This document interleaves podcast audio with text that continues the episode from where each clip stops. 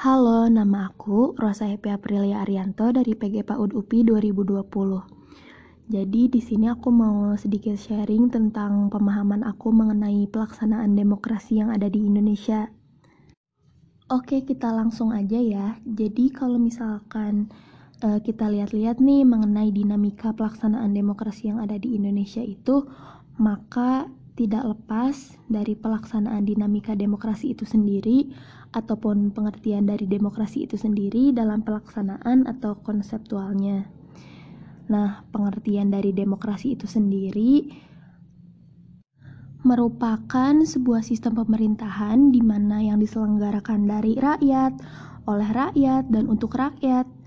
Sedangkan dari sistem sosial dan politik, dari pemerintahan dengan kekuasaan pemerintahan yang dibatasi mengenai hukum dan kebiasaan untuk melindungi hak perorangan warga negara Indonesia. Namun, dasar demokrasi itu selalu mengacu pada rakyat, mengenai yang pertama adalah pelaksanaan kekuasaan negara tersebut. Ialah wakil rakyat yang terpilih, karena rakyat yakin akan segala kepentingan akan diperhatikan oleh wakil rakyat tersebut.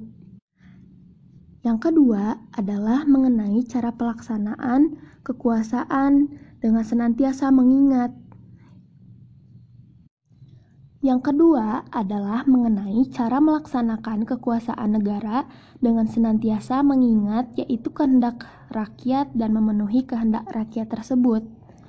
Dan yang terakhir adalah batas kekuasaan negara demokrasi ditentukan dengan sebanyak mungkin memperoleh hasil yang diinginkan oleh rakyat, asalkan tidak menyimpang dari dasar demokrasinya itu sendiri. Sedangkan nih ya, dalam pelaksanaan penerapan demokrasi di Indonesia ini sendiri, dipandang sebagai suatu mekanisme medan cita-cita hidup berkelompok yang ada di dalam Undang-Undang Dasar 1945 yang disebut dengan kerakyatan. Demokrasi itu juga dipandang sebagai pola hidup di mana mengenai berkelompok dalam organisasi negara sesuai dengan keinginan dari orang-orang yang hidup dalam kelompok tersebut. Sebenarnya nih ya, kebiasaan keinginan orang-orang tersebut yang ada dalam suatu kelompok itu biasanya ditentukan oleh pandangan hidupnya mengenai Pertama itu nilai-nilai falsafah Pancasila atau pemerintahan, di mana oleh dan untuk rakyat berdasarkan sila-sila Pancasila yang berlaku. Yang kedua adalah transformasi atau perubahan nilai-nilai Pancasila dalam bentuk sistem pemerintahan. Dan yang terakhir adalah konsekuensi dan komitmen terhadap nilai-nilai Pancasila yang mengenai Undang-Undang Dasar 1945. Oh iya, kita sedikit flashback dulu yuk tentang demokrasi yang pernah diterapkan di Indonesia. Jadi, pertama kali itu Indonesia pernah menganut sistem demokrasi parlementer atau yang biasa dikenal dengan demokrasi liberal. Dalam demokrasi ini membawa dampak terhadap Indonesia yang sangat besar, yaitu dalam mempengaruhi keadaan yang ada di Indonesia saat itu. Dalam situasi dan politik pada masa itu. Dan yang terakhir, Indonesia menerapkan demokrasi Pancasila, yaitu dengan mengedepankan adanya prinsip musyawarah. Dengan musyawarah ini diharapkan dapat memuaskan semua pihak yang berbeda pendapat.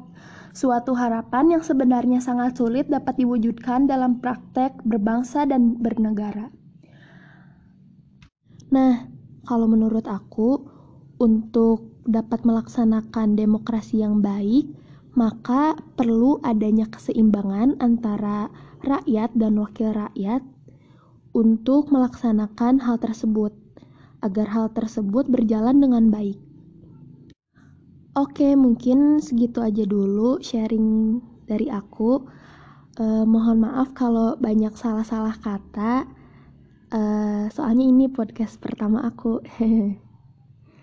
Oke, dadah.